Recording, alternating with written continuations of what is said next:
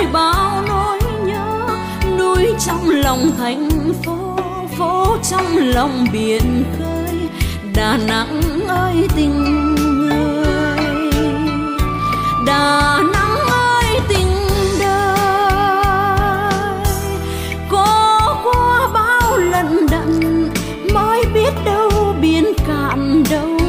là dòng sông sâu, có hiểu được lòng nhau mỗi tôi bờ tôi bên, có hiểu được lòng nhau mỗi thấu hết nghĩa đi. Biển sóng xanh dập dềnh, nắng chiều và ngõ phố cho lòng bao nỗi nhớ. Đà Nẵng ơi duyên nợ cho lòng bao nỗi nhớ. Đà Nẵng ơi tình người.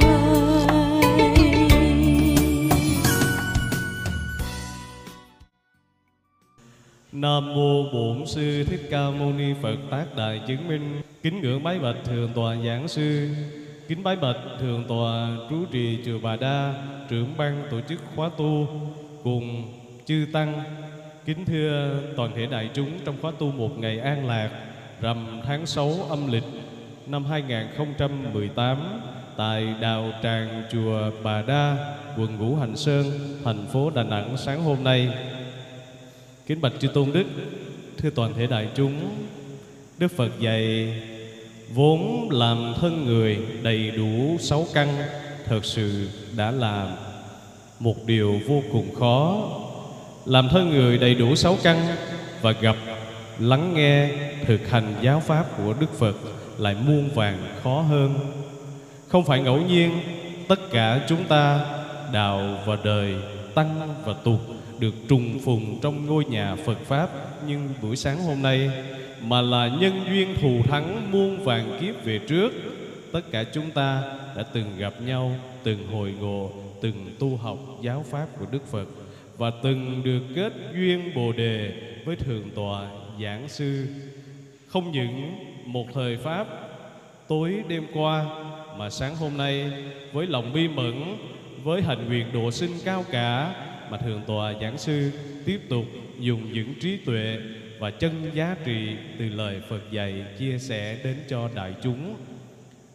Trước khi bắt đầu vào thời Pháp, một lần nữa xin cung kính giới thiệu đến toàn thể đại chúng bậc thầy khả kính của triệu triệu những người con Phật trong nước và ngoài nước, và vô cùng thân thương, đầm ấm, ngập tràn hạnh phúc đối với đạo tràng Phật tử chùa Bà Đa, đạo hiệu Thích Thiện Thuận, Ủy viên thường trực Ban Hoằng Pháp Trung ương Giáo hội Phật giáo Việt Nam, Phó trưởng Ban trị sự kiêm trưởng Ban Hoằng Pháp Giáo hội Phật giáo Việt Nam tỉnh Bà Rịa Vũng Tàu, trú trì Viện chuyên tu một tỉnh Bà Rịa Vũng Tàu, Viện chuyên tu hai tỉnh Đồng Nai, chủ trì thời Pháp sáng hôm nay.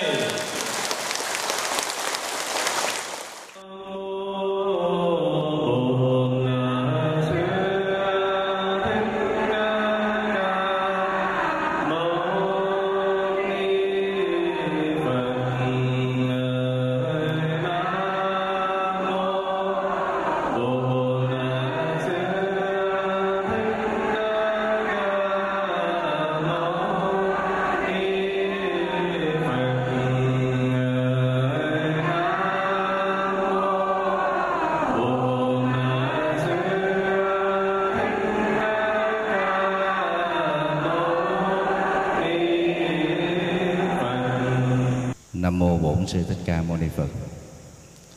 À, xin trân trọng được kính chào tất cả quý Phật tử. Lời đầu tiên, thầy xin kính chúc tất cả quý vị có một ngày tu tập trọn vẹn sự an lạc và giải thoát với hạnh nguyện tập xuất gia của mình hai mươi bốn ngày đêm trong sự chở che của Tam Bảo, và hiện tại đó là ân tình ngọt ngào của Thượng tọa trụ trì đạo hiệu Thích Thông Đạo. Xin chúc thầy trò quý vị một lần nữa luôn được hạnh phúc trong ánh hào quang của Đức Phật. À, sáng nay à, đến đây thì Thầy à, hết sức là bất ngờ, bởi vì à, không nghĩ à, đạo tràng là đạo tràng của riêng một chùa, mà đạo tràng này nó lại dung thông với là đạo tràng khác. Nó thể hiện cái tinh thần tương tức tương nhập của Kinh Hoa Nghiêm. Một là tất cả, tất cả là một. Khi chúng ta ngồi ở đây chỉ đơn thuần đó là Phật tử tu tập, chứ không phân biệt là đạo tràng nào. Và điều này lần đầu tiên Thầy thấy ở tại Bà Đa, thành phố Đà Nẵng. Đây là một tín hiệu rất vui, tín hiệu của sự hòa hợp, của sự khoan hỷ và của sự đồng lòng tu tập. Xá chi một kiếp phù du nhĩ, sao chẳng trao nhau trọn chữ tình. Hai câu này Thầy mới vừa được đọc ở trong phòng khách của Thầy trụ trì. Thì lý do gì mà chúng ta không sống trọn vẹn ân tình cho nhau? Lý do gì mà chúng ta phải hiềm khích nhau? Chúng ta phải hơn thua với nhau từng lời nói khi mình đã là người Phật tử cùng tu tập. Vâng, xin cảm ơn một chữ tình của tất cả các vị. Để khơi nguồn cảm hứng, Thầy hôm nay sẽ trình bày với lại quý vị một chủ đề hơi nóng bỏng một chút, hơi xì tin một chút và hơi xã hội hóa một chút, để các Phật tử mà có già rồi đó thì cô không có nghĩ mình là già cằn, già cỗi, là đồ bỏ đi. Còn Phật tử mà trung niên đó cũng đừng có mặc cảm là mình đã qua cái thời xuân xanh. Và nhất là Phật tử còn trẻ, chúng ta cũng không quá bồng bột, vội vàng trong tình yêu, để chúng ta có thể cảm nhận được cái suối lành trong mát từ hương vị tình yêu thương ngọt ngào của Bồ Tát. Đặc biệt đó là Bồ Tát Quan Thế Âm. Vì Bồ Tát với lòng từ mênh mang đem đến cho chúng ta sự bình an mỗi độ đối diện với khúc quanh của cuộc đời. Và để chúng ta định hướng được cái giá trị của ân tình con người trong cuộc sống này, xin phép được trình bày với lại quý vị qua chủ đề tình người Phật tử.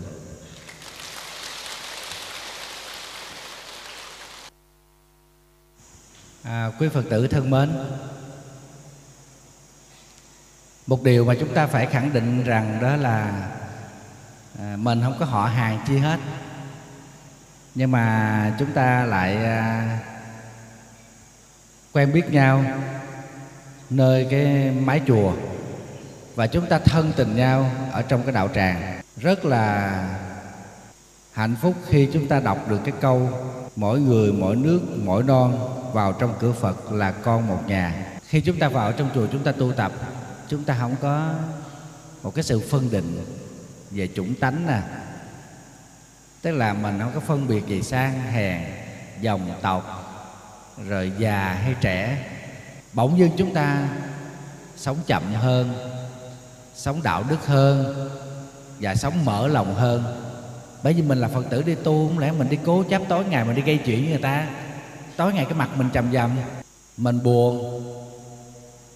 Có khi mình đang buồn cái chuyện gì đó, nhưng mà đã đến cửa không, bước được vào cửa không, chúng ta phải buông bỏ những thứ đó để tự mình sạc lấy cho mình những cái năng lượng để chúng ta mạnh mẽ hơn. Chứ ai luôn vác luôn cả cái núi buồn tới đây rồi ném ra rồi thôi thiên hạ ta chết hết. Thì cái người tu tập ở hoàn cảnh tại gia, Thầy biết quý vị chịu nhiều áp lực lắm. Mà phụ nữ thì áp lực nhiều hơn đàn ông. Nói cái chuyện mà phụ nữ xách cái giỏ đi chợ mà ba chục năm, ngày nào cũng xách cái giỏ đi chợ nấu ăn, là Thầy thấy cái đó là kiên nhẫn, đệ nhất nhẫn rồi đó. Nếu không xuất phát từ cái tình yêu thương chân tình, tấm lòng của mình, thì chắc chắn chúng ta không có làm được chuyện đó. Cũng nhiều người thương chồng thương con nhưng mà không có làm được. Quý vị thấy mình lớn tuổi rồi, mình đi về quê, bà má bảy tám chục tuổi, bà thấy mình đi về bà cũng lật đật, bà xách cái giỏ bà đi ra vườn, bà hái rau, mấy cái rau mà ngày xưa bà làm cho mình ăn mình thích, hoặc là phải đi làm những cái món bánh lọc hay là nấu cái này nấu kia mà mình thích, đi chợ. Chỉ có người mẹ mới làm được cái chuyện này thôi. Cái tình yêu thương đó thật sự nó mở ra nơi tấm lòng của mình. Cho nên cái tình của người Phật tử ở trong một đạo tràng, nó chính là mấu chốt để chúng ta có thể nhận định được rằng đó là một đạo tràng hưng thịnh hay đó là một đạo tràng lụng bại. Hôm nay xin phép được nói thẳng ha, Phật tử mà luôn sống chan hòa với nhau, hỷ xả với nhau và tinh tấn tu tập cùng nhau thì chúng ta tin chắc rằng đạo tràng đó sẽ là một đạo tràng hưng thịnh. Còn một đạo tràng mà chia năm phe bảy phái, con ba cha bốn chú vô đây thì cứ chọt với nhau, liếc với nhau, chửi với nhau, mình biết chắc sớm muộn nó cũng banh chành tiêu. Bà Đa là rất là dễ thương đó, không bao nhiêu người tới đây cũng tu tập. Cái đó từ đâu? Do nơi các thầy dạy một phần, và do ý thức thực tập của chính bản thân mình một phần. Ai cũng có bản ngã, ai cũng có cái tôi hết, nhưng mà có cái tôi để mở ra một khung trời đau khổ triền biên thì cái tôi đã vứt đi, chứ giữ để làm gì? Có một cái tôi để chúng ta cùng nhau mà sách tấn tu tập để thăng hoa trên cái con đường đạo đức, thì cái tôi đó chúng ta cần phải phải lưu ý một chút. À, không phải ở đạo tràng của gì, ở đạo tràng của thầy, thầy cũng dành nhiều thời gian cho các Phật tử khi tới. Thì có Phật tử này không hài lòng với Phật tử kia, mét, đại khái là mét đó. Thầy nói thì con cứ đi tới gặp nói đi. Thôi con gì mà con đi nói với nó hả? Thân phận con gì mà con đi tới con nói chuyện với nó hả? Trời đất ơi, vậy cái thân phận nào? Mình vô chùa mình tu mà mình không nói được với người đó vì một cái lý do gì đó thì thôi mình hẹn dịp khác mình nói, và giả là mình nhờ người khác mình nói. Nhưng mà hễ mà khẳng định thân phận của mình như vậy mà nói người đó, có nghĩa rằng là cái tôi của mình nó quá lớn. Nó lớn tới mức là nó ngăn cách mình với tất cả mọi người. Ai cũng có quyến thuộc. Mình ghét cái người đó, người đó nó thương mình không?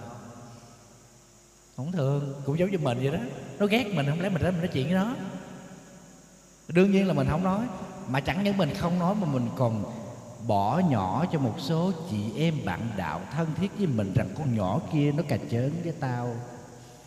Và ý của mình là cũng muốn mấy cái chị bạn thân với mình là cũng không được chơi với cái chị kia. Đây là tâm lý chung. Bản thân thầy cũng vậy thôi. Thầy cảm thấy người nào mà mà không có được tốt, nói đơn giản vậy đi, thầy không không qua lại. Và thầy cũng muốn những người thân của thầy cũng không có qua lại với người đó. Nhưng cái đó là cái suy nghĩ của bản thân mình thôi. Mình thấy không tốt, nhưng mà các anh kia anh thấy tốt. Và đây là lý do vì sao mà chúng ta cứ phiền não. Tại vì cái nhìn của mình có thể đúng và cũng có thể chưa đúng. Nó chỉ đúng với bản thân của mình, nhưng nó không có hoàn toàn đúng với lại nhận định và suy tư của người khác. Những đứa con nó luôn uh, uh, so bì và kiện cáo với là ba mẹ rằng anh ấy là người hư đốn, không có trách nhiệm. Em ấy là cái người mà tối ngày chỉ làm phiền gia đình. Nhưng mà ba mẹ ngó lơ, không giải quyết. Mình à, hơi bức xúc, mình nói.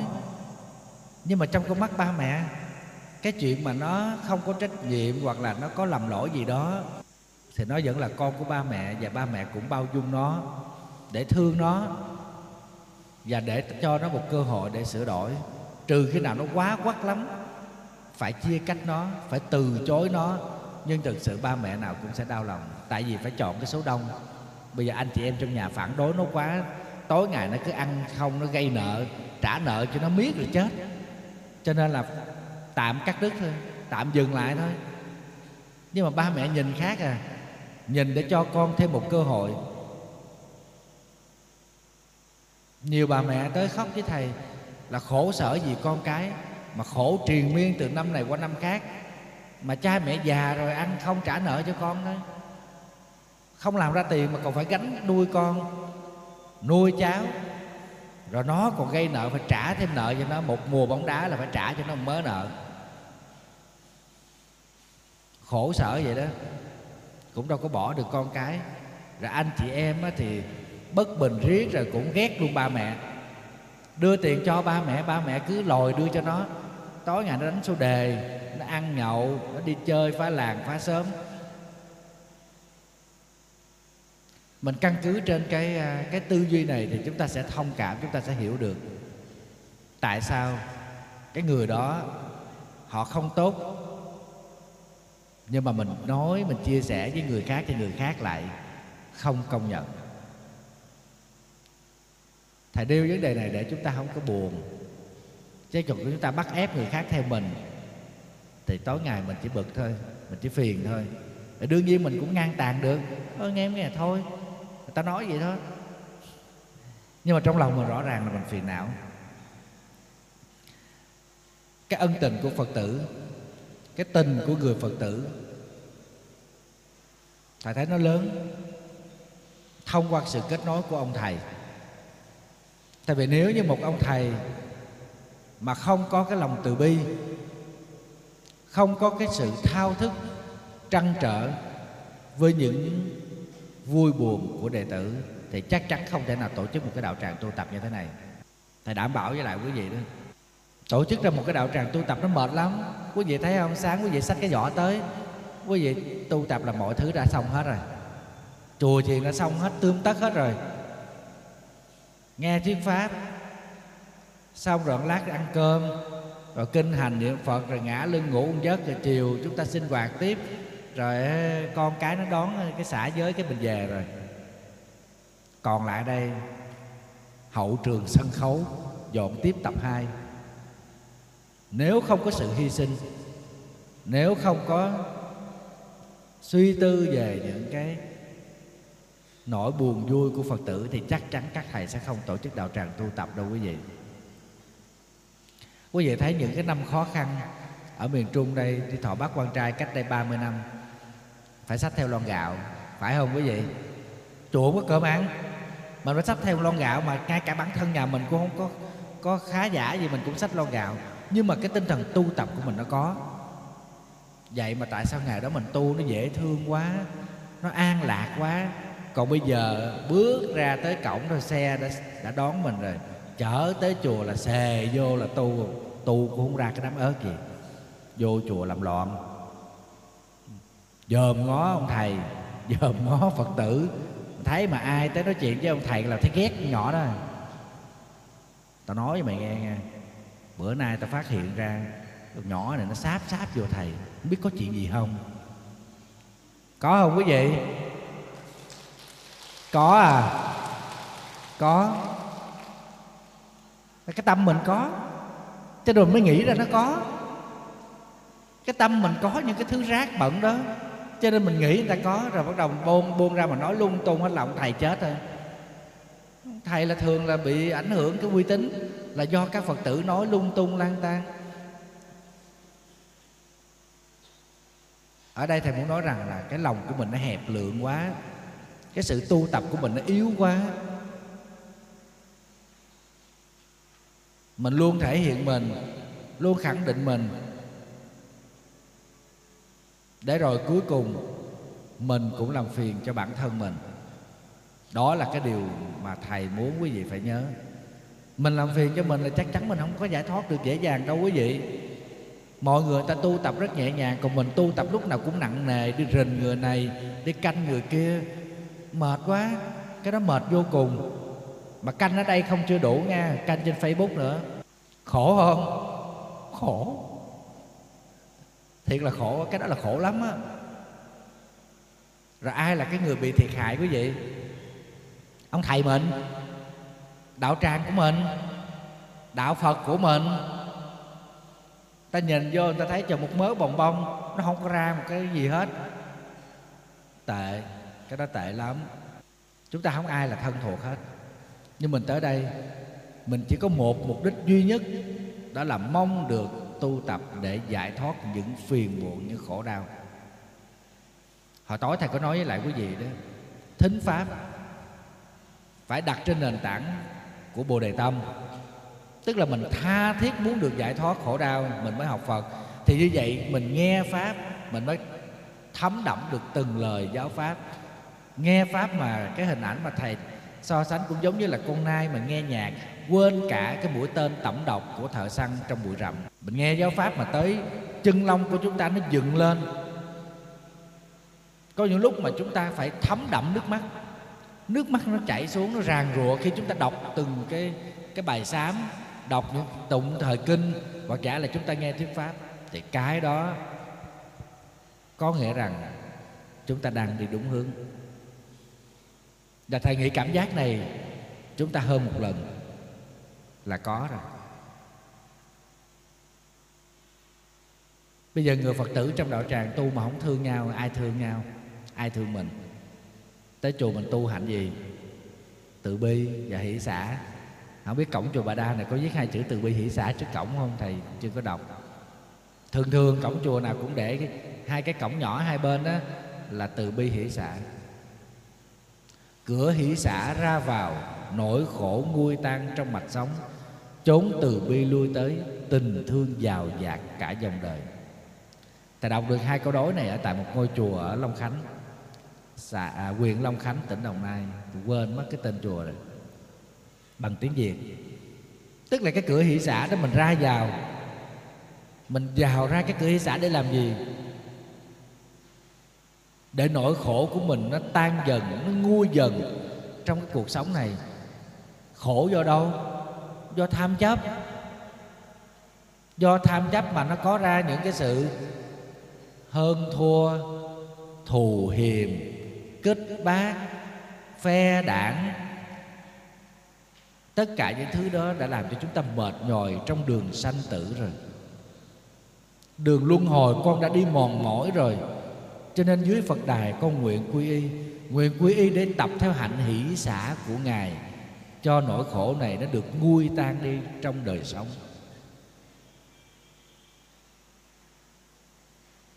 Ai cũng có nỗi khổ của mình. Bắt đầu có tuổi là quý vị khổ thêm nhiều nữa. Quý vị thấy lúc có con nhỏ chúng ta cực không? Rất là cực. Nhưng mà chưa chắc, chưa hẳn chúng ta khổ nhiều đâu. Nó lớn lên chút bắt đầu sẽ thấy, sẽ thấy nỗi khổ gì nó. Thí dụ con gái không đi học, trốn nhà, tụ tập theo bạn bè đi chơi, quý vị khổ không? Khổ. Sợ mai mốt nó vác cái ba lô về thì cho chết dịch. Ông bà mà nói có con gái như hũ mắm treo đầu nhà. Hồi đó Thầy đọc cái câu này Thầy nói tội nghiệp với đứa con gái quá. Nhưng mà khi lớn lên đó, Thầy vô chùa rồi đó, Thầy thấy những người cha người mẹ tới kể cho Thầy nghe những cái chuyện mà con cái nó Nó không có biết giữ gìn, nó gây ra những cái hậu quả làm cho cha mẹ phải đau khổ, khổ vô cùng. Mà khi mình lớn lên, ngoài bốn mươi thì con bắt đầu nó cũng lớn theo.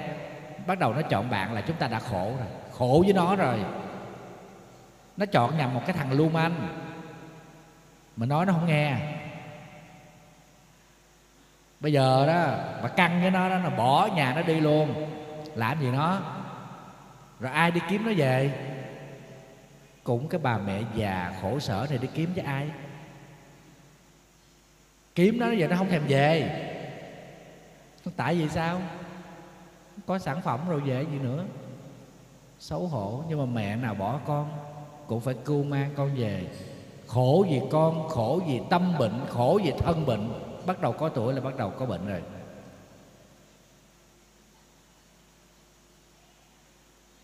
Mấy người có tiền đó còn khổ vậy, huống chi là không có tiền. Chúng ta lại khổ tiếp tập nữa là tiền bạc. Có vợ chồng anh nọ làm bác sĩ, có một đứa con đó, nói nó không nghe, nó đi theo người ta. Con nhà danh giá nhưng mà đi theo người ta. Mà không những đi theo mà còn tuyên bố trên Facebook là từ mặt ba mẹ, viết lên những câu rất là bội bạc. Con không cần. Người mẹ phải âm thầm mỗi một tháng tự chuyển vào tài khoản cho con để con xài. Đau khổ tới mức là đi rình để thăm con, không dám tới trực diện để thăm, sợ nó phát hiện ra rồi nó trốn, nó bỏ đi chỗ khác nữa, nó ở nhà trọ khác nữa, kiếm nó ở đâu? cho nên đứng xa xa xa xa rình rình rình để thấy nó một cái yên tâm con của mình giờ nó cũng khỏe. Thiệt là đau lòng dễ sợ. Bây giờ không tập hạnh hỷ xả thì làm sao mà chịu nổi được cái nỗi đau khổ này. Phải tha thứ cho con thôi, giận nó lắm, tức nó lắm, buồn nó lắm, nhưng cũng phải buông xuống hết tất cả những thứ đó. Vì tình thương của mẹ làm cho trái tim của người mẹ nó lớn hơn và sự hy sinh nó cao cả hơn. Đó là mẹ cũng không màng tới cái sĩ diện của mình. Cho nên con cái làm lỗi chứ mẹ cũng phải lên tiếng xin lỗi trước, làm quen trước. Ở chung nhà vậy con cái nó thích thì nó nói chuyện, nó buồn nó không nói chuyện, giận mẹ con không nói chuyện. Bà mẹ cũng làm lũi để làm quen với nó trước, làm huề với nó. Trời đất ơi, phải biết vậy đẻ ra chục trứng gà ăn cho nó mập. Đẻ chỉ đứa con mà nuôi tới lớn cực khổ vậy nó còn giận nữa chứ. Nó giận xong nó còn viết lên Facebook là nó tôi không có người mẹ như bà. Trời ơi, một người mẹ đem cái cái cái cái cái cái dòng chữ mà con mình nó viết lên tâm sự đời tôi trên Facebook. Thầy nghe thầy nói thiệt thầy bức xúc lắm quý vị. Vậy mà người mẹ đó vẫn quỳ với chân thầy, xin thầy, năn nỉ thầy gọi điện giùm cho đứa con. Con gọi nó không có bắt máy, nó chặn luôn số của con. Con xài số điện thoại khác, con mua số khác, con gọi nó nghe tiếng con nó cúp luôn. Nó thích nghe thầy giảng lắm. Thầy nói giùm con đi, thầy gọi điện thầy nói với nó giùm con một tiếng thôi, về với mẹ đi con, con gái đi ra ngoài khổ lắm. Thầy nói tại sao thầy phải nói với nó, nó hư thì cho nó hư đi, nó muốn thể hiện mình thì cứ cho nó thể hiện đi. Mình dạy nó không được thì để cho cuộc đời dạy nó, cho những ngọn roi đời mà quất nó tả tơi dài cái cho nó đau đớn là nó cũng trở về với mẹ thôi. Quý vị biết thầy không có đẻ con, cho nên cái suy nghĩ của thầy nó khác với bà mẹ. Thầy nói tỉnh bơ à, bà mẹ chỉ khóc, không được đâu thầy, không được đâu. Con của con mà lỡ có gì nó dại khờ, con mất luôn đứa con này. Trời ơi, không có gì mà đau khổ bằng con nó hư, dạy nó không được, nói nó không nghe, mà còn sợ nó tự tử nó chết nữa. Nó nghĩ quẩn nó chết thì mẹ mất con. Đúng là chỉ có trái tim của mẹ thôi mới đủ cái sức bao dung cho tất cả những lỗi lầm của con cái. Chỉ có một cách, mẹ tập hỷ xả. Hỷ xả như Bồ Tát vậy đó. Bồ Tát giữ tâm như đất bằng, người đời đem ngàn hoa tới, mặt đất cũng không có xôn xao. Và người đời đổ hàng tấn rác lên trên mặt đất, đất cũng không buồn chán. Lòng mẹ luôn bình phẳng như đại địa, dung chứa tất cả mọi loài. Cái đó là cái đức hỷ xả, đức bao dung. Thì chúng ta đi tới chùa nè, chúng ta tập cái đó. Cửa hỷ xả ra vào, nỗi khổ nguôi tan trong mạch sống. Tức là phải thực sự tập hạnh hỷ xả thì mới hết khổ. Còn không có hỷ xả là chúng ta khổ hoài. Hễ mà chúng ta cố chấp nhiều thì khổ nhiều, cố chấp ít thì khổ ít. Đó là chuyện tất yếu.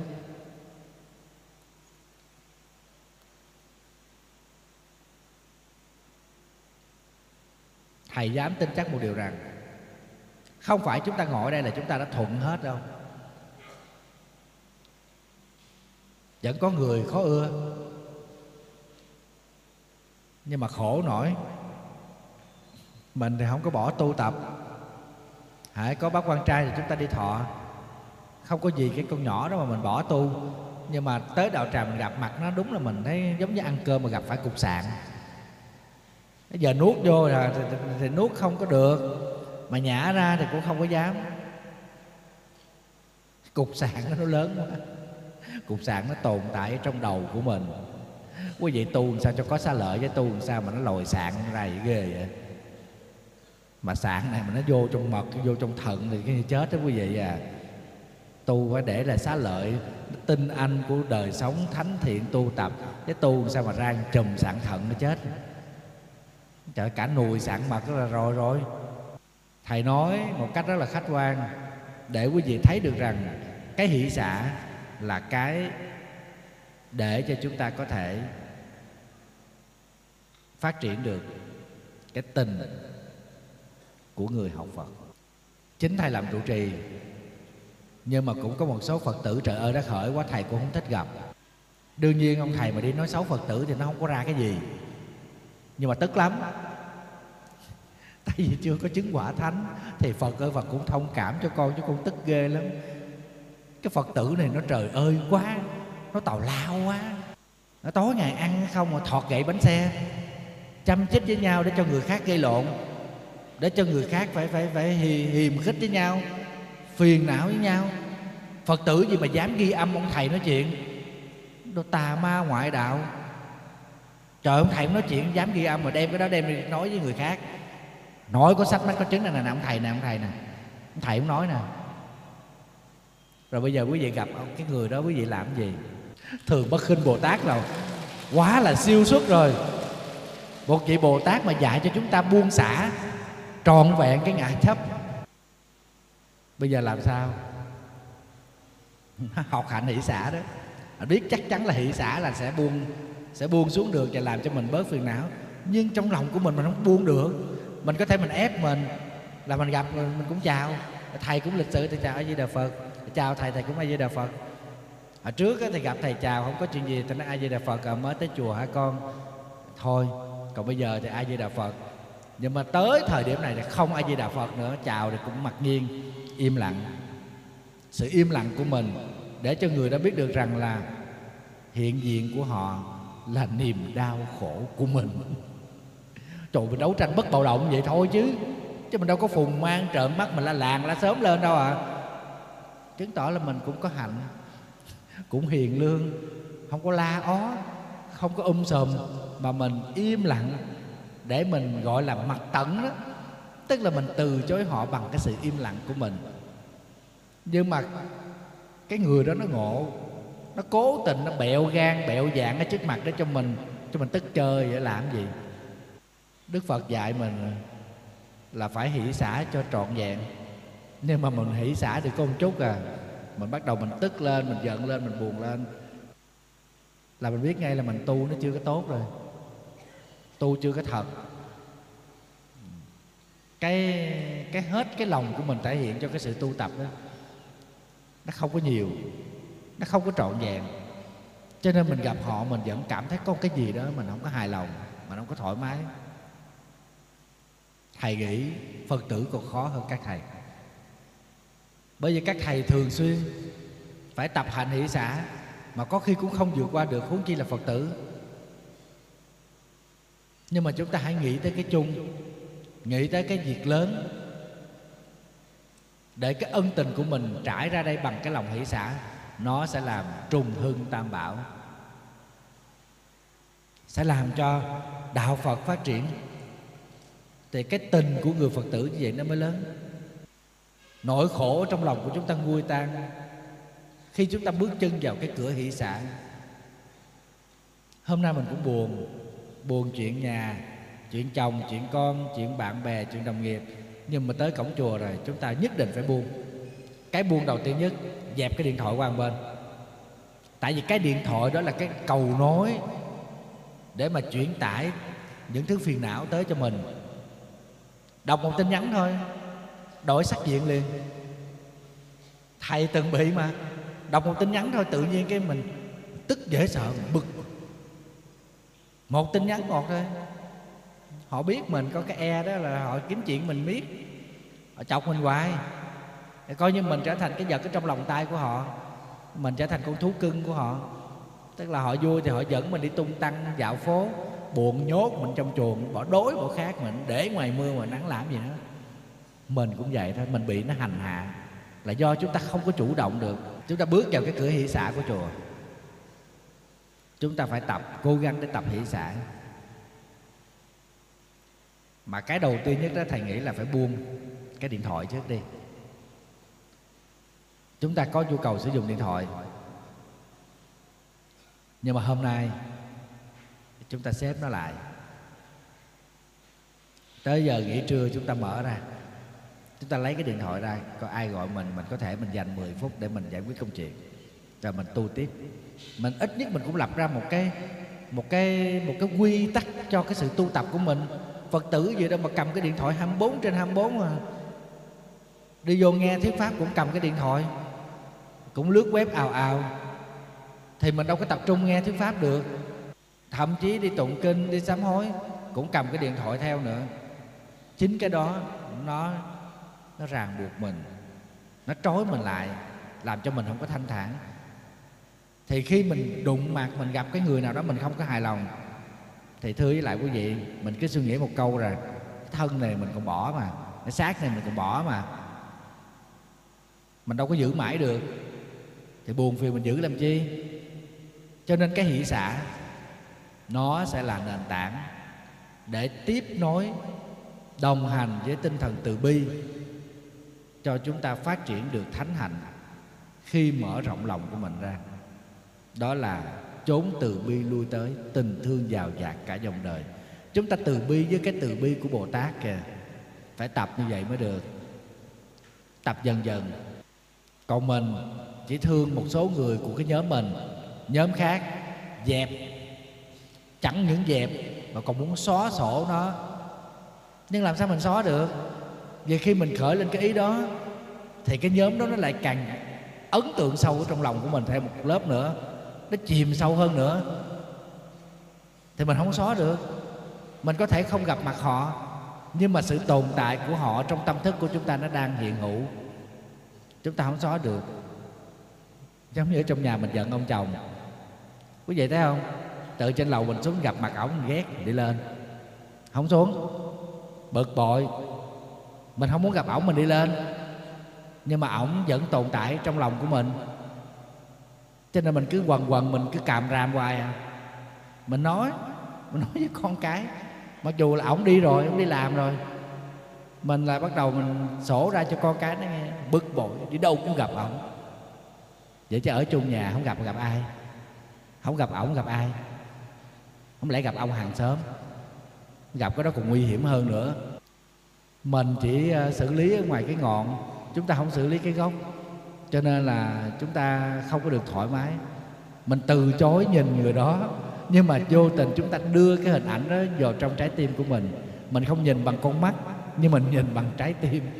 Mình không nhìn bằng bằng cái trực diện ở bên ngoài, mà chúng ta nhìn bằng cái tư duy của mình. Cho nên họ tồn tại trong suy nghĩ của mình, làm cho chúng ta phiền.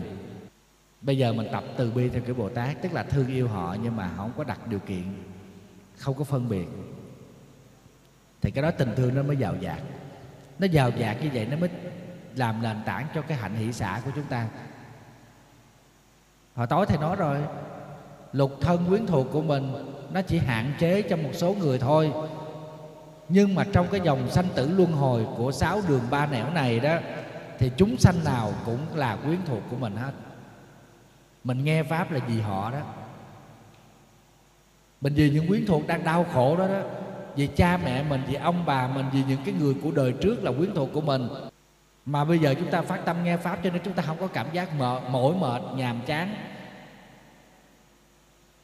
Xuất phát từ cái tâm đó mới gọi là Bồ Đề Tâm. Thì cũng vậy, chúng ta tu tập, chúng ta phải nghĩ làm sao tất cả những người này đều là quyến thuộc của mình.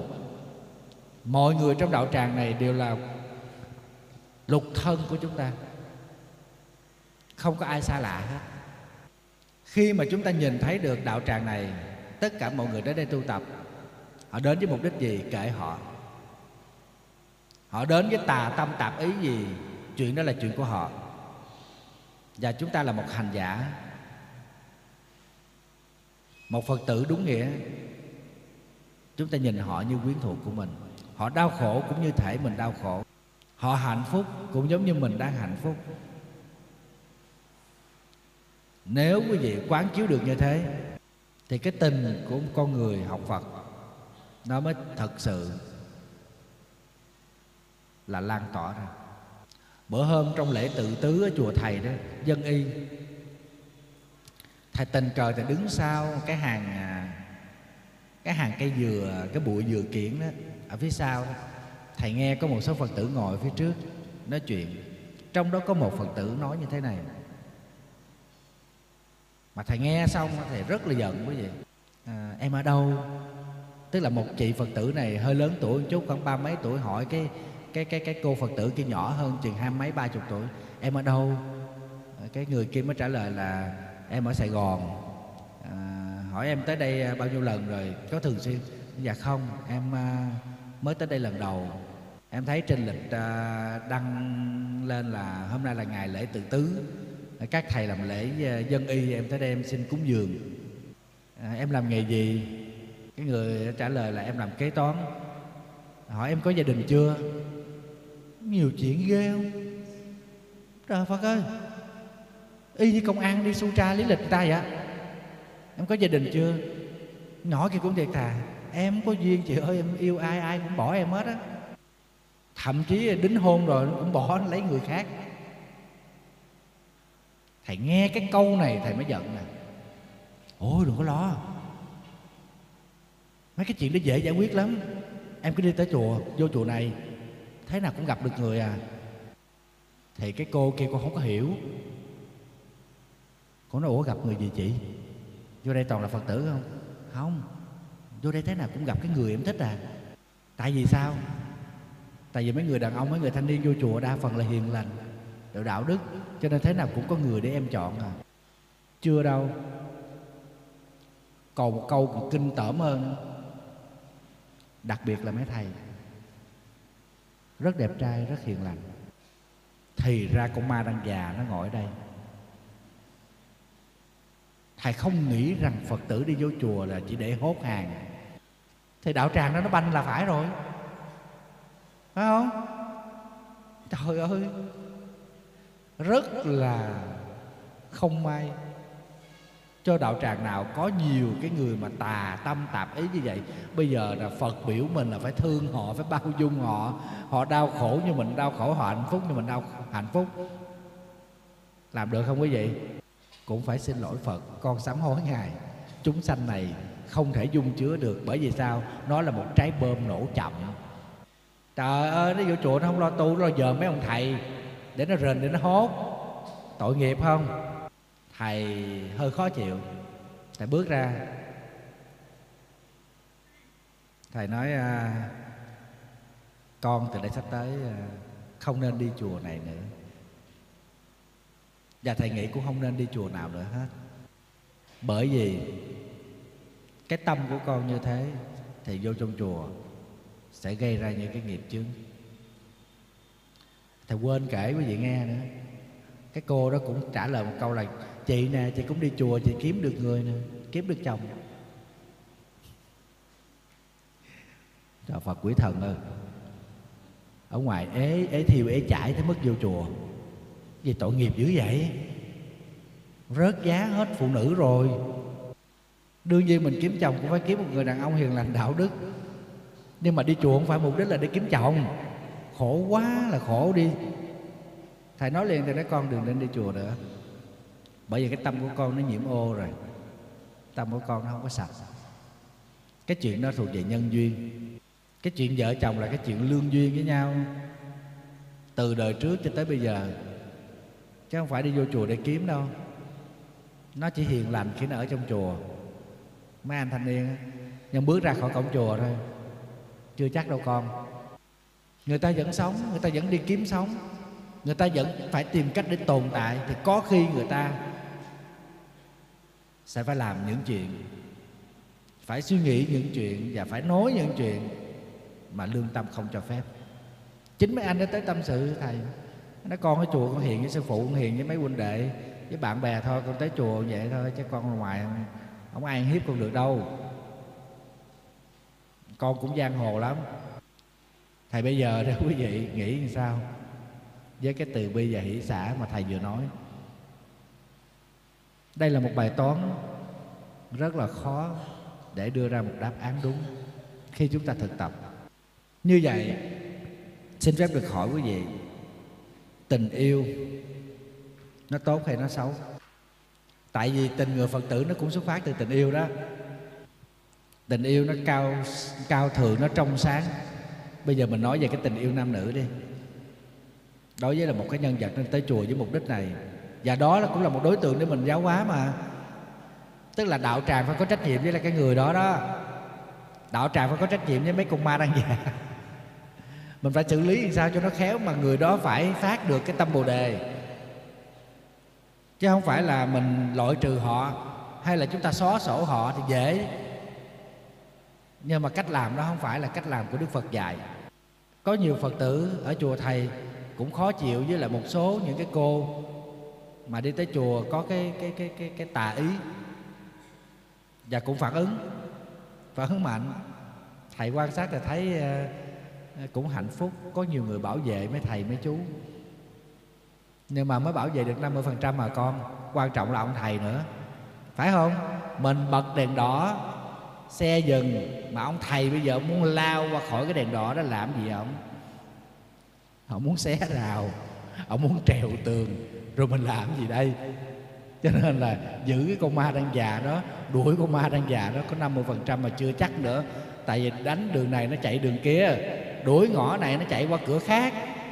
Mấy cái tụi nho nho nho nho đó nó ghê lắm, nó giỏi lắm. Quan trọng là cái ý thức, và chúng ta phải có trách nhiệm với những người mà có cái tâm bất thiện này. Mình phải đồng hóa họ để họ thánh thiện hơn.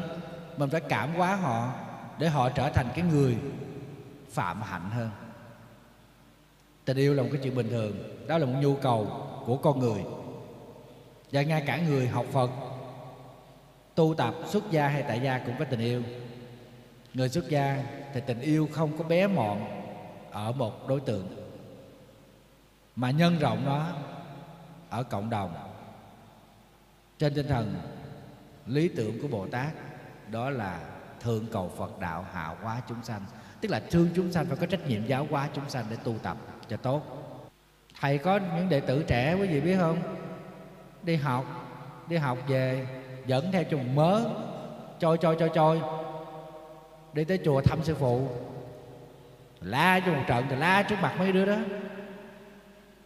Thật ra nó tới cấm đứt cái chuyện mà để dẫn mấy cái đứa nhoi nhoi nhoi về chùa đây nha. Chứ bà đặt lập ra ban băng đảng bè phái gì đó, hội gì nọ, hội này kia nọ, hội uh, uh, yêu thiên nhiên, uh, hội, hội uh, phóng sanh gì đó không biết, toàn là nhoi nhoi nhoi nhoi không. Hai mấy tuổi, hai mốt hai mươi hai tuổi, ông thầy thì hai mươi lăm hai mươi sáu tuổi. Ông bà mà nó lửa gần rơm thì nó lạ gì, nó phải Phật nó cháy thôi, phải không?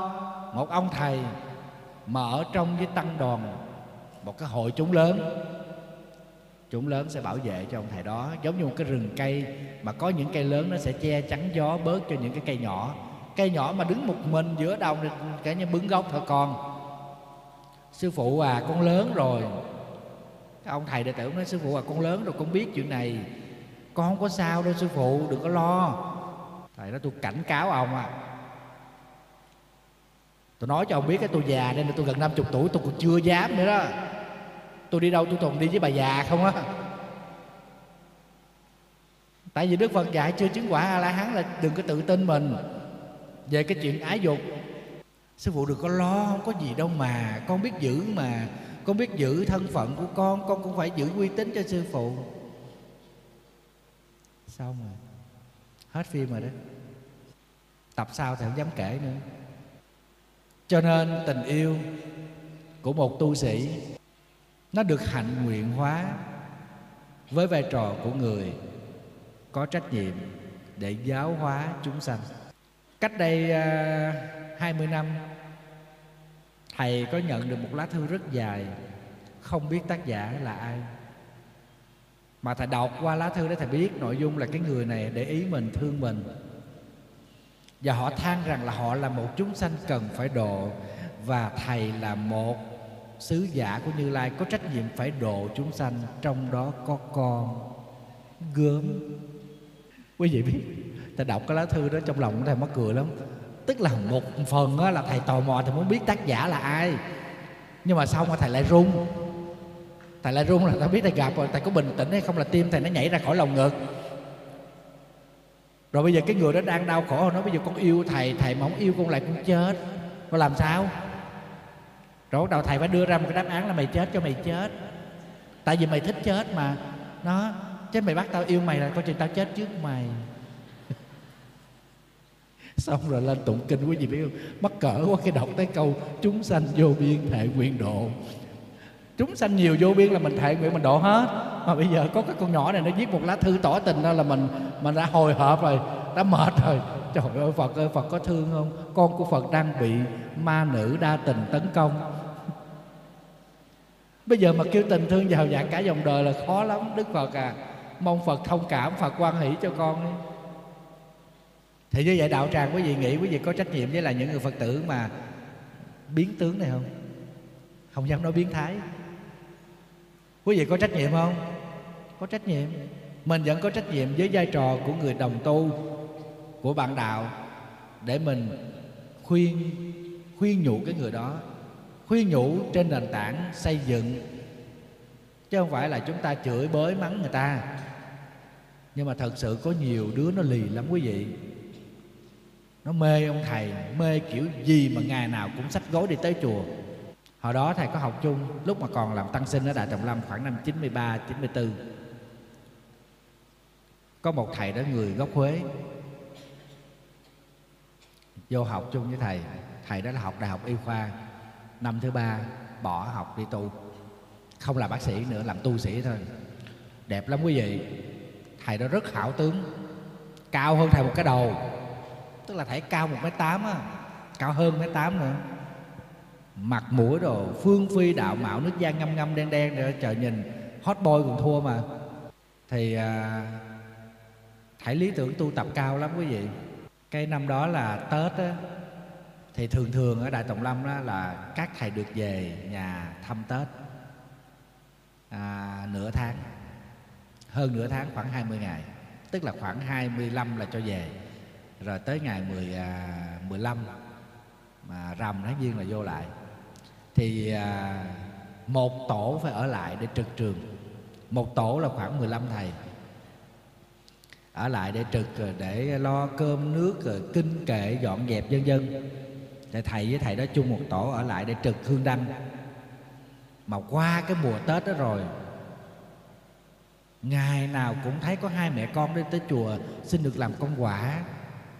Mà từ ở Sài Gòn đi ra Tổng Lâm làm công quả, quý vị nghĩ đi, cách đây mà mà mà hai mươi lăm năm là là khó khăn lắm nha quý vị, chứ phải dễ đâu. Mà gia đình này có điều kiện, có ô tô mà đi tới. Sao mới phát hiện ra là hai cả hai mẹ con này làm công quả là vì cái vị thầy hot boy đó.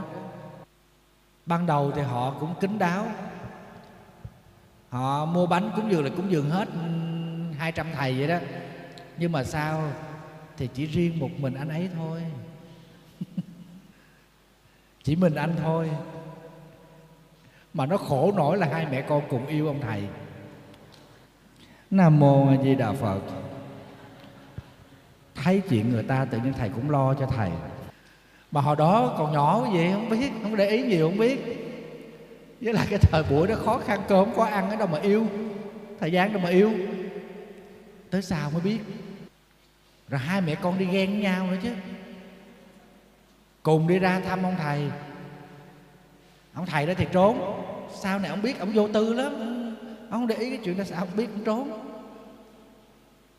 Trời ơi khổ vậy, sao ông trốn đi. Ông xin Ông xin đi một, một tháng, xin đi nhập thất. Hai mẹ con, cái con mẹt này cũng mò tới cái thất đó. Người ta ở trốn ở trong rừng. Tú cái trên Lâm Đồng là sâu lắm á, trong rừng á, cái chỗ của mấy thầy mà tu tập miên mật á, cũng đâu cũng mò lên tới nơi. Ghê thiệt cái chứ. Trời ơi cái này còn, còn hơn cả Bạch Cốt Tinh nữa. Xong ông thầy đó phải trở lại, trở lại trường, cảm thấy bất an quá, trở lại trường ở chung với đại chúng và xin được làm thị giả của Hòa Thượng Quảng Chúng. Tức là ở trong phương trượng làm thị giả, là ở khu vực đó nó đâu ai dám tới.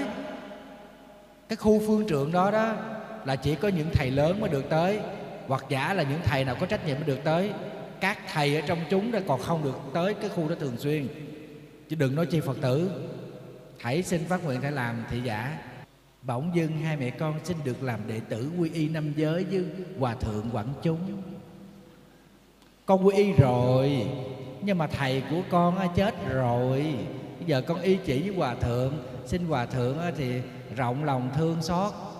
Ông Hòa Thượng thì ông lớn rồi, ông biết.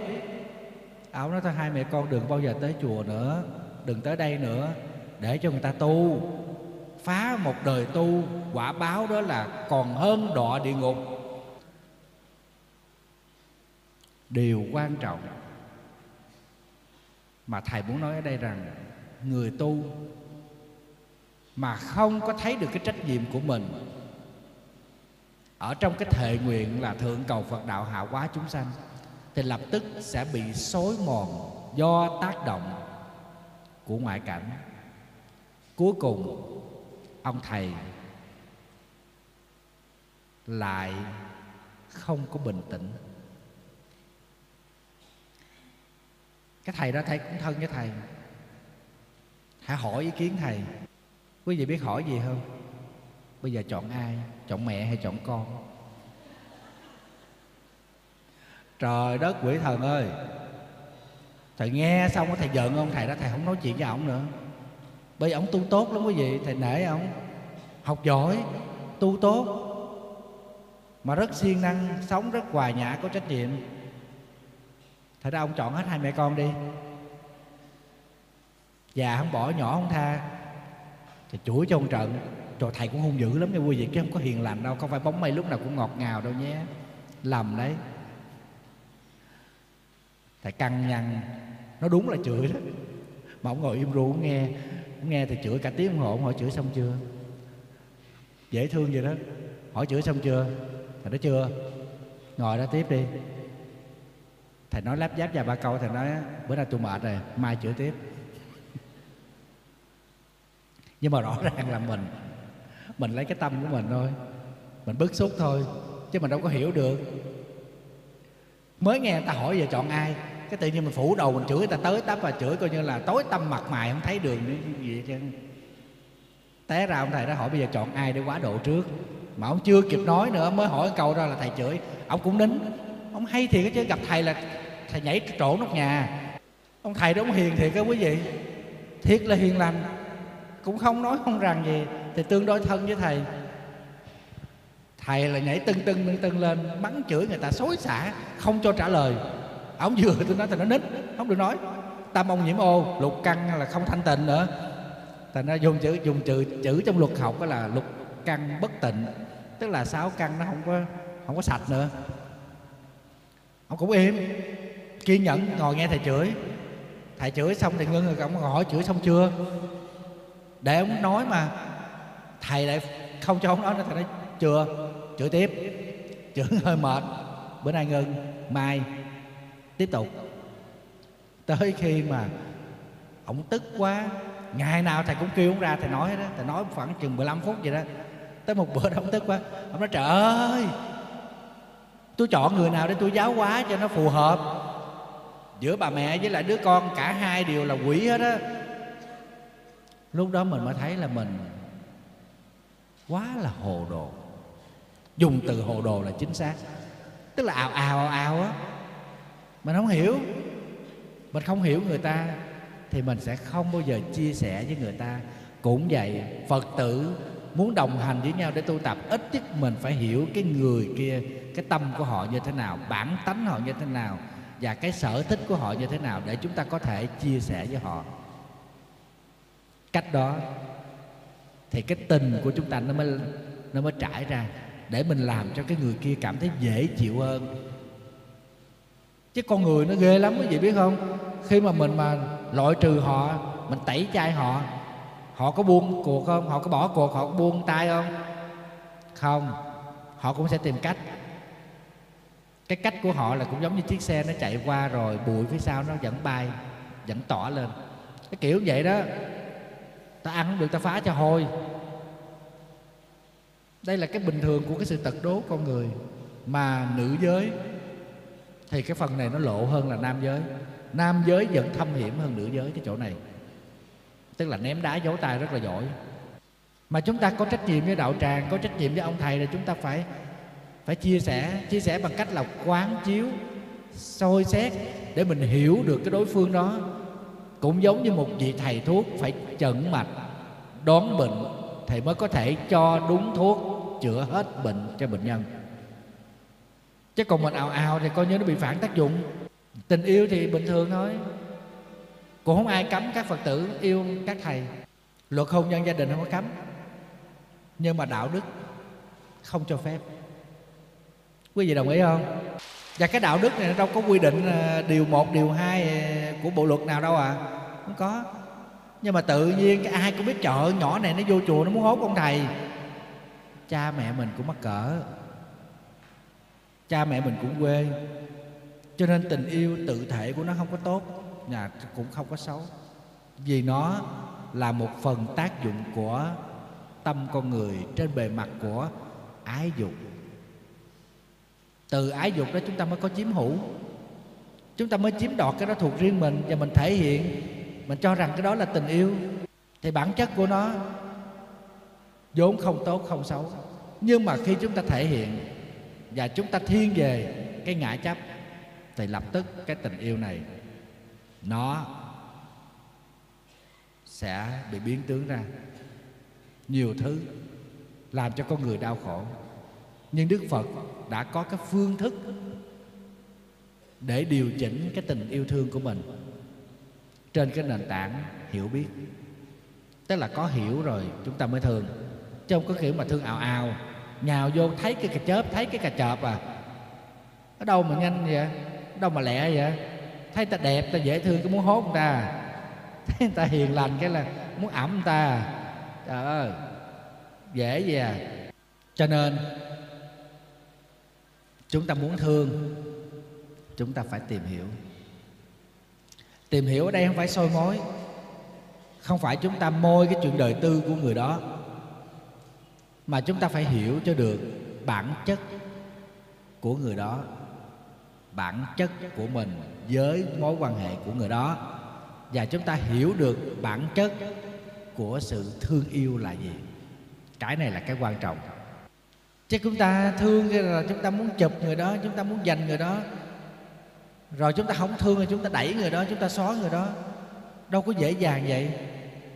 Nó quý vị thấy không? Có nhiều gia đình đổ vỡ sau một thời gian dài, một chặng đường dài, ai cũng đã yên ổn riêng, nhưng hai mươi năm sau tình cờ gặp lại. Có xốn sang không? Tình cờ gặp lại nhau, dường như lâu lắm đã xa nhau.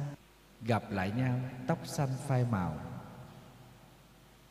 Một chặng đường rất dài để tóc xanh đổi sang màu khác.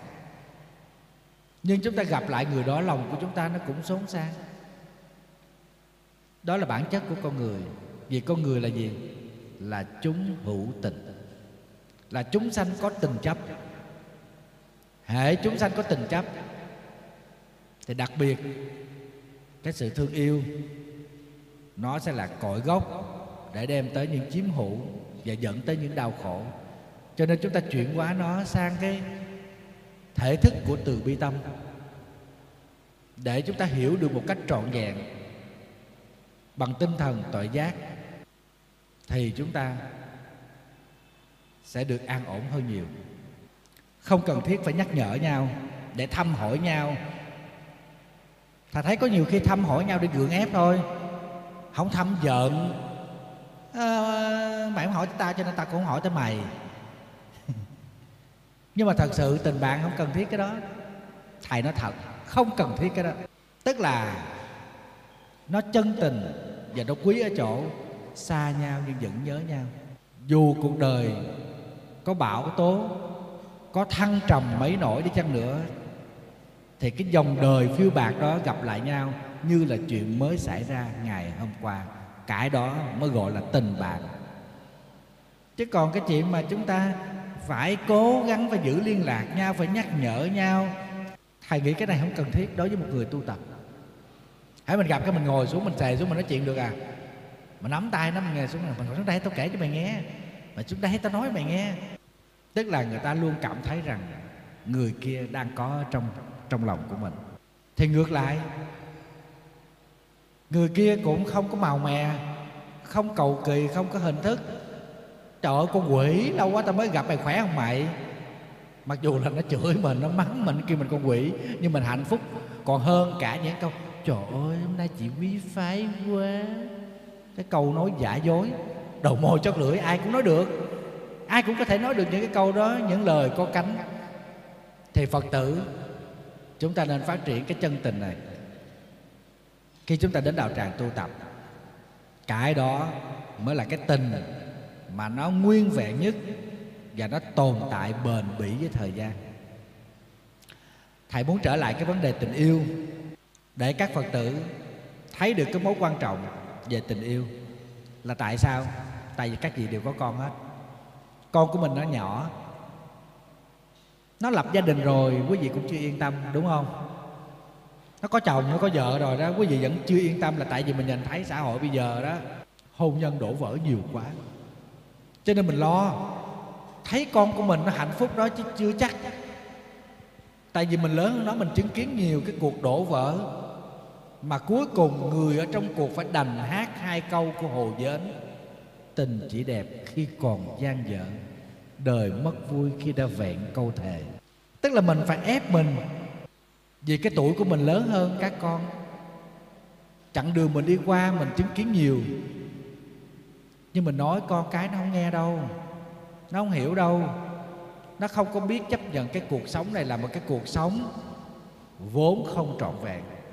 Nó không bằng lòng, nó cứ muốn cái gì đó là theo ý nó, nhưng mà có cái gì theo ý nó đâu. Hễ nó muốn theo ý nó thì người kia cũng muốn theo ý người kia. Đây là lý do những cuộc tình của các bạn trẻ bây giờ nó nhanh chóng phôi pha, nó dễ dàng chìm vào dĩ vãng. Chưa kể tới những cái mối quan hệ vượt ra ngoài vòng lễ giáo, vượt qua cả tín ngưỡng truyền thống tâm linh. Những cuộc hôn nhân được đắp đổi bằng những cái sự mà chỉ trao nhau về nhục dục, không thể tránh khỏi sự đổ vỡ, ly thân ly dị xảy ra càng ngày càng nhiều ở những quốc gia đang phát triển, trong đó có Việt Nam chúng ta. À, có một cái hiệp hội mời thầy nói chuyện với lại à, những người trước ngưỡng cửa hôn nhân. Thầy từ chối, thầy nói thầy nói cái này không có hợp. Không lẽ tự nhiên ông thầy đi tới dạy người ta yêu, mà dạy mấy đứa nho nho nho nho nó yêu, nhưng mà thật sự là thầy muốn nói vậy lắm quý vị. Thầy nói để làm gì? Để các em nó biết cách yêu thương cho đúng với tinh thần của Phật dạy. Nó phải biết giữ mình. Nhưng mà đương nhiên nói những cái chuyện nó tế nhị quá, tại vì thầy cũng chưa có đủ lớn, thầy cũng uh, trung niên thôi. Thầy nói cái chuyện đó mất công người ta nó bảy mươi chưa gọi là lành ông ơi. Rồi lỡ mai mốt mà nó có chuyện gì đó mình nói làm sao với người ta.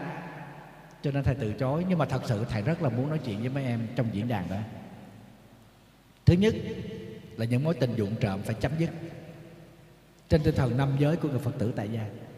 Chúng ta giữ giới thứ ba, không tà dâm, tức là không có quan hệ bất chính trước hôn nhân hoặc là ngoài hôn nhân, không ngoại tình tư tưởng luôn, không có đem chồng mình mình đi so sánh chồng người ta, nhìn thấy ham chồng mình, nhìn thấy ghét, không có so sánh cái chuyện đó. Đối với người đàn ông mà so sánh kiểu đó là một sự sỉ nhục lớn, và phụ nữ cũng vậy thôi, nó là sự tổn thương. Khi mà ông chồng không biết tế nhị đem vợ mình ra so sánh với những người phụ nữ khác là không có được. Và nhất định các em phải biết được rằng tình yêu là một cái chuyện bình thường. Nhưng người có đạo đức, người muốn xây dựng một nếp sống an ổn lâu dài, người đó sống không có bước qua cái hàng rào của lễ giáo. Thầy có nói cái chuyện này với một em thanh niên, nó sắp cưới vợ.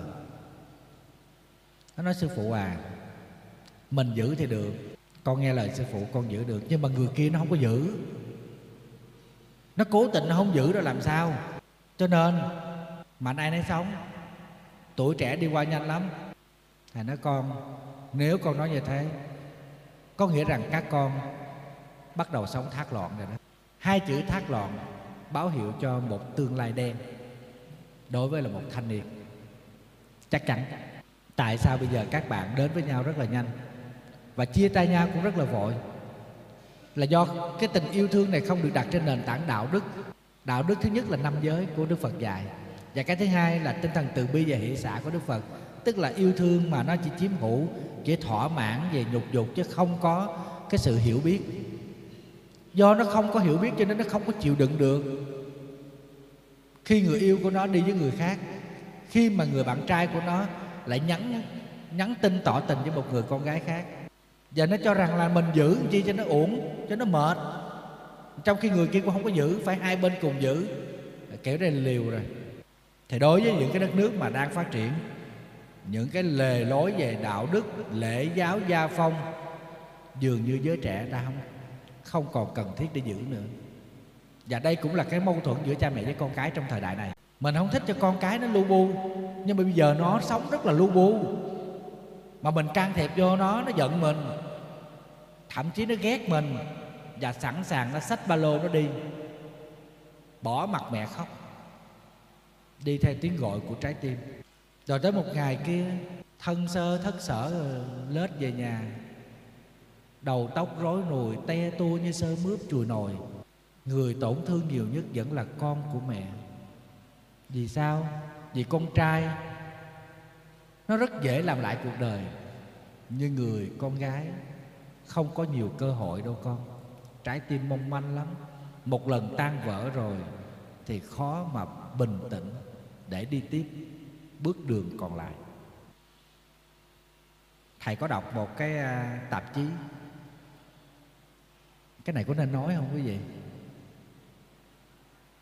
Nó thống kê về hậu quả của những mối tình vụng trộm, những mối tình vượt ra ngoài lễ giáo, không có giữ gia phong, không có giữ đạo đức.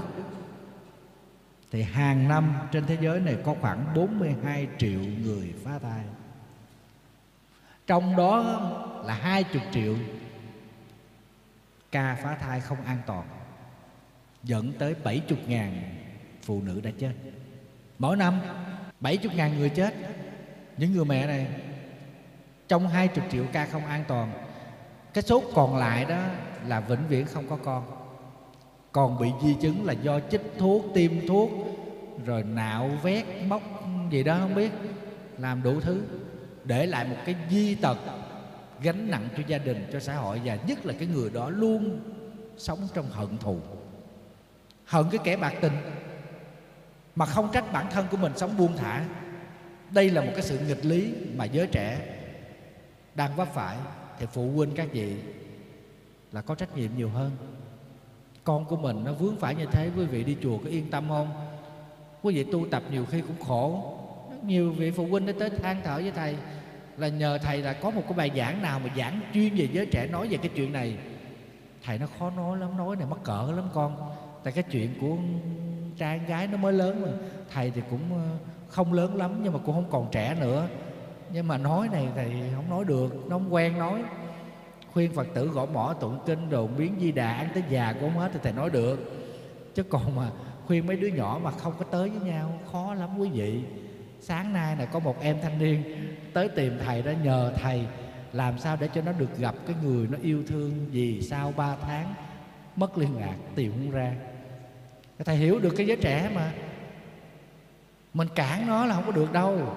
Nó có thể nể mình, nó có thể tôn trọng mình bằng cách im lặng, nhưng chúng ta không ngăn được nó, tại vì nó muốn tìm đến nhau, và nó nghĩ rằng là tìm đến nhau để nó có thể hạnh phúc hơn. Nhưng nó không biết được rằng một khi người ta không có cần tới mình, người ta không có thương mình nữa, thì tất cả đều là thừa. Theo tình thì tình chạy, chạy tình thì tình theo, vậy thôi. Khi người ta không có thương mình thì mình trở thành nô lệ của tình yêu. Xin lỗi, người ta coi mình như giống như đồ chơi thôi. Khi nào thiếu thì ta kêu mình tới, ta cần mình để điền vào chỗ trống thôi, thấy không? Mình là cái người thừa thải, đi dọn rác thôi, chứ đâu có tốt lành gì. Nhưng mà mấy em nó không có đủ cái sức bình tĩnh để nó hiểu ra cái vấn đề này, thưa quý vị. Mình ngăn cản nó, quý vị thấy không? Mình là cha mẹ mình ngăn cản nó, nó từ mình đó, nó không nhìn mặt mình đó, để nó đi theo con mắm đó, tức không? Cho nên trách nhiệm của chúng ta, tình người Phật tử nè, chúng ta phát hiện ra các em nó yêu thương nhau, chúng ta sẽ hướng dẫn nó yêu thương theo tinh thần của Phật dạy. Có trách nhiệm với sự yêu thương của mình là phải hiểu cho được cái mục đích của yêu thương này, cái bản chất của yêu thương này, có phải là chiếm hữu, có phải là từ dục nhiễm hay không, và cái người đó có xứng đáng hay không. Cho nên quý vị biết cái mối quan hệ giữa giới trẻ ngày nay ở cái độ tuổi bắt đầu tìm hiểu đó càng ngày nó càng phát triển sớm. À, bây giờ ta hay kêu là tuổi teen đó. Ngày xưa mình lớn lắm rồi mình chưa biết gì, còn bây giờ nó mới có mười hai, mười ba tuổi, nó biết nhắn tin, nó biết hẹn hò ghê vậy đó. Cho nên là các nhà mà tâm sinh lý học á, cho biết rằng những mối quan hệ của giới trẻ ngày nay đó là phát triển sớm. Và sự kiện này nó nó dẫn đến hôn nhân mà không trải qua một thời gian của tình bạn. Nó chỉ là cảm xúc nhất thời của sự đòi hỏi. Các em nó còn quá nhỏ, nó không có đủ cái sự bình tĩnh để nhận ra được cái hệ lụy lâu dài của con người. Nó không qua cái giai đoạn tình bạn tìm hiểu với nhau trên cái nền tảng luân lý đạo đức, lễ giáo gia phong, ào ào đến với nhau thì hậu quả nó là cái người hứng chịu. Thầy có từng tham gia giải quyết một vài vấn đề xích mích của hai gia đình, của hai đứa trẻ cũng ào ào yêu nhau vậy đó. Cha mẹ không có trách nhiệm, thầy phải nói, thầy phải ra mặt, thầy nói các con phải biết mỗi một bước chân của mình, một lời nói của mình, một hành động của mình bây giờ không phải của cá nhân mình nữa, mà nó ảnh hưởng tới cả hai dòng họ, ảnh hưởng tới người bạn thân của mình, và người đó sẽ là người bạn đời của mình trong tương lai. Thế thì tại sao chúng ta không nhận thức mỗi tình huống, mỗi giai đoạn, để mỗi một mắt xích đó có cái sự quán chiếu về cái tinh thần thương yêu và hiểu biết trên nền tảng từ bi và trí tuệ của đạo Phật. Phật tử mình có trách nhiệm đó. Bây giờ trong đạo tràng mình đi với nhau nè, con mình nó chở mình tới đi chùa Bà Đa, phải không? Rồi con của cái chị đó cũng chở chị tới chùa Bà Đa, rồi hai đứa nhỏ, hai người lớn vô chùa tu tập, hai đứa nhỏ ngồi ngoài băng ghế, nó tìm hiểu với nhau, nó làm quen với nhau. Thì mình là cha mẹ mình phải có cái trách nhiệm để hướng dẫn cho các con. Mình không cấm đoán nó, nhưng mà chúng ta hướng dẫn nó để hoàn toàn tìm hiểu nhau một cách trong sáng, thương yêu nhau lành mạnh, chứ không có sống mà vô đạo đức. Thứ nhất là chúng ta phải khuyên hai đứa nhỏ đó quy y tam bảo, và phải giữ cho được giới thứ ba. Trong năm giới đó phải giữ cho được giới thứ ba. Thầy có kinh nghiệm để truyền giới cho các thanh niên, giới thứ ba đa phần nó không chịu giữ. Giữ không được, nó còn giữ không được. Có nhiều đứa nó không giữ được, thầy hành hạ nó, thầy nó không giữ được cũng phải cố gắng hạn chế tối đa, chứ không phải không giữ được rồi cái dục luôn. Giống như cái áo dơ nhiều quá mình giặt không nổi, mình làm đồ vẽ, không có. Giặt một lần không sạch, giặt nhiều lần, giặt hai cái tay áo trước, giặt cái bầu áo, từ từ nó sạch à. Thì mình là cha mẹ đó, cái tình của người Phật tử với nhau đó, vì lâu dài chúng ta phải có trách nhiệm. Tại thầy thấy có nhiều Phật tử cũng mít lòng với nhau vì con cái. Khi nó thương nhau thì nó khác tới sao, nó không thương nhau, nó xa nhau, nó xa nhau, và thậm chí là nó nói xấu nhau. Rồi cái hai người lớn cứ mít lòng với nhau, cái rồi cái hai người bỏ chùa hết luôn, khỏi ai tu hành gì. Với kỳ vậy, tình người Phật tử bỏ đâu mất rồi, từ bi hỷ xã bỏ đâu mất rồi. Đương nhiên con mình mình xót, nhưng mà con của người ta cũng là người ta đẻ ra, người ta nuôi tới lớn lên, chứ đâu phải khơi trên trời nó rớt xuống rồi nó, nó, nó phỏng phao vậy. Cha mẹ thương con thì cha mẹ kia người ta cũng thương con. Mình thương con mình thế nào, người ta cũng thương con người ta như thế đó. Mình với cái tình của người Phật tử, tôi với chị cùng hợp tác với nhau để giáo dục bọn trẻ nó sống tốt, nó tu tốt. Thưa tất cả quý Phật tử, một điều mà thầy muốn thưa với lại quý Phật tử ở đây, đó là một Phật tử mà thấy được cái điểm yếu của mình, đó là một cái điều may mắn khi mình được đón nhận sự đóng góp của người ta.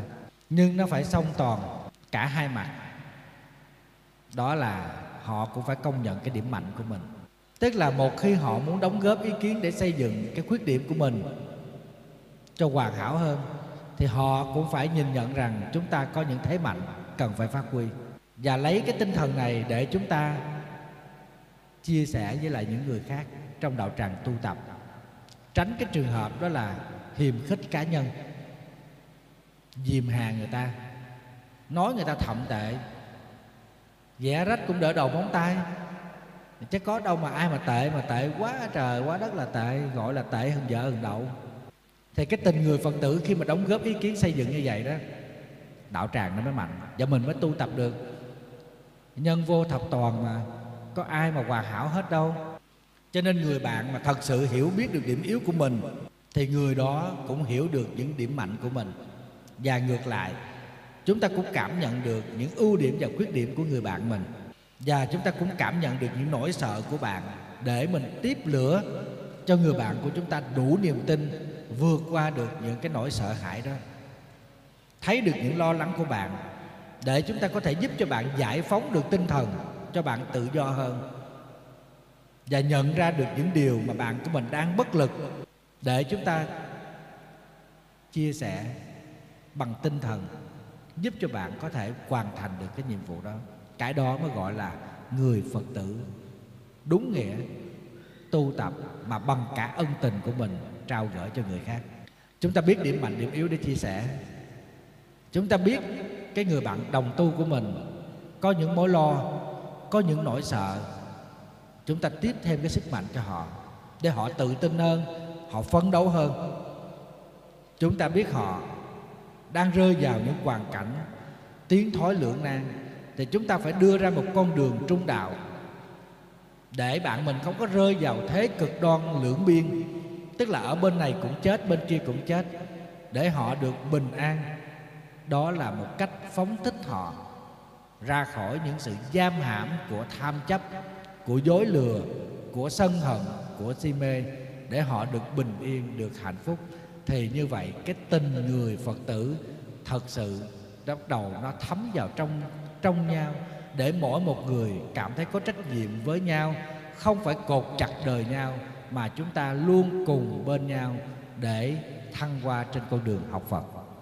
Thưa quý vị, trong cô đơn, trong đau ốm, cũng như là trong bối rối, cần lắm một người bạn.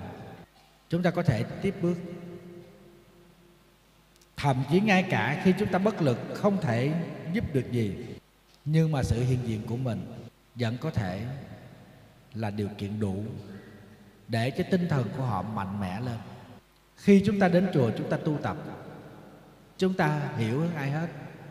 Mình có những, những lúc chúng ta bối rối, có những lúc chúng ta hoảng loạn, và có những lúc chúng ta cô đơn hay chúng ta bệnh tật. Mình hiểu hết những cái cảm xúc đó. Thì mình cần một người bạn đạo tu tập với cái tâm trạng khắc khoải của một người mà trong bóng tối đang chờ một ánh đèn. Nhưng bây giờ không có ánh đèn thì cho dù có tiếng bước chân của một ai đó cũng làm cho chúng ta vững lòng. Cho nên đừng có ngại khi mình không giúp được gì ai, và đừng có mặc cảm mình là cái người không thể làm được gì. Nhưng thưa với lại quý vị, sự hiện diện của mình cũng đủ để làm cho người đó yên lòng, vượt qua được cô đơn, thắng được những sự lo lắng, sợ hãi và tự tin hơn, không còn bối rối nữa. Thì cách tu tập như thế là cách chúng ta hoàn toàn chan hòa trong nhau. Đây mới chính thức được gọi là từ bi và hỷ xả. Có một điều Thầy muốn quý vị lưu ý rằng, tình bạn mà được soi sáng bởi tuệ giác, để khi chúng ta đến đạo tràng tu tập là một người Phật tử đó, thì chúng ta phải hiểu được nó có một sức mạnh vô cùng to lớn. Nó vượt qua được thời gian, và nó vượt qua được tất cả những sự ngăn cách bởi không gian, địa lý. Có một người bạn mà hết lòng vì mình, sống chân thành trên tinh thần của người học Phật, thì cho dù chúng ta ở trong nhà tù, chúng ta vẫn cảm thấy ấm lòng. Cho dù chúng ta đang rơi vào trong hoàn cảnh vùng đất bị chiến tranh, chúng ta vẫn không lo sợ. Hay là chúng ta đang ở trong tâm bão, chúng ta vẫn tin chắc rằng có một người đã, đang và sẽ hiểu mình hơn ai hết. Chúng ta không có gì đáng để tiếc nuối, và nếu được đánh đổi, chúng ta cũng bằng lòng đánh đổi tất cả để có được một người bạn chân tình, luôn cư xử mình, hiểu mình và chia sẻ với mình trên tinh thần từ bi, hỷ xả đúng nghĩa của đạo Phật. Như vậy tình người Phật tử mới tồn tại. Chính trong những thứ gian khổ nhất như chiến tranh, thiên tai, lâm vào những hoàn cảnh đó bằng một cái tâm trạng hoảng loạn, sợ hãi, thì quý vị sẽ thấy được tình của người tu tập Cũng giống như là cái người ăn cơm cần phải có canh. Chính những giá trị đó là những thứ bất tuyệt làm cho cuộc sống của chúng ta nở hoa. Người đó không nhất thiết phải ở bên cạnh chúng ta, và người bạn đạo này không nhất thiết phải ngày nào cũng phải thăm hỏi mình, chia sẻ tin nhắn với mình.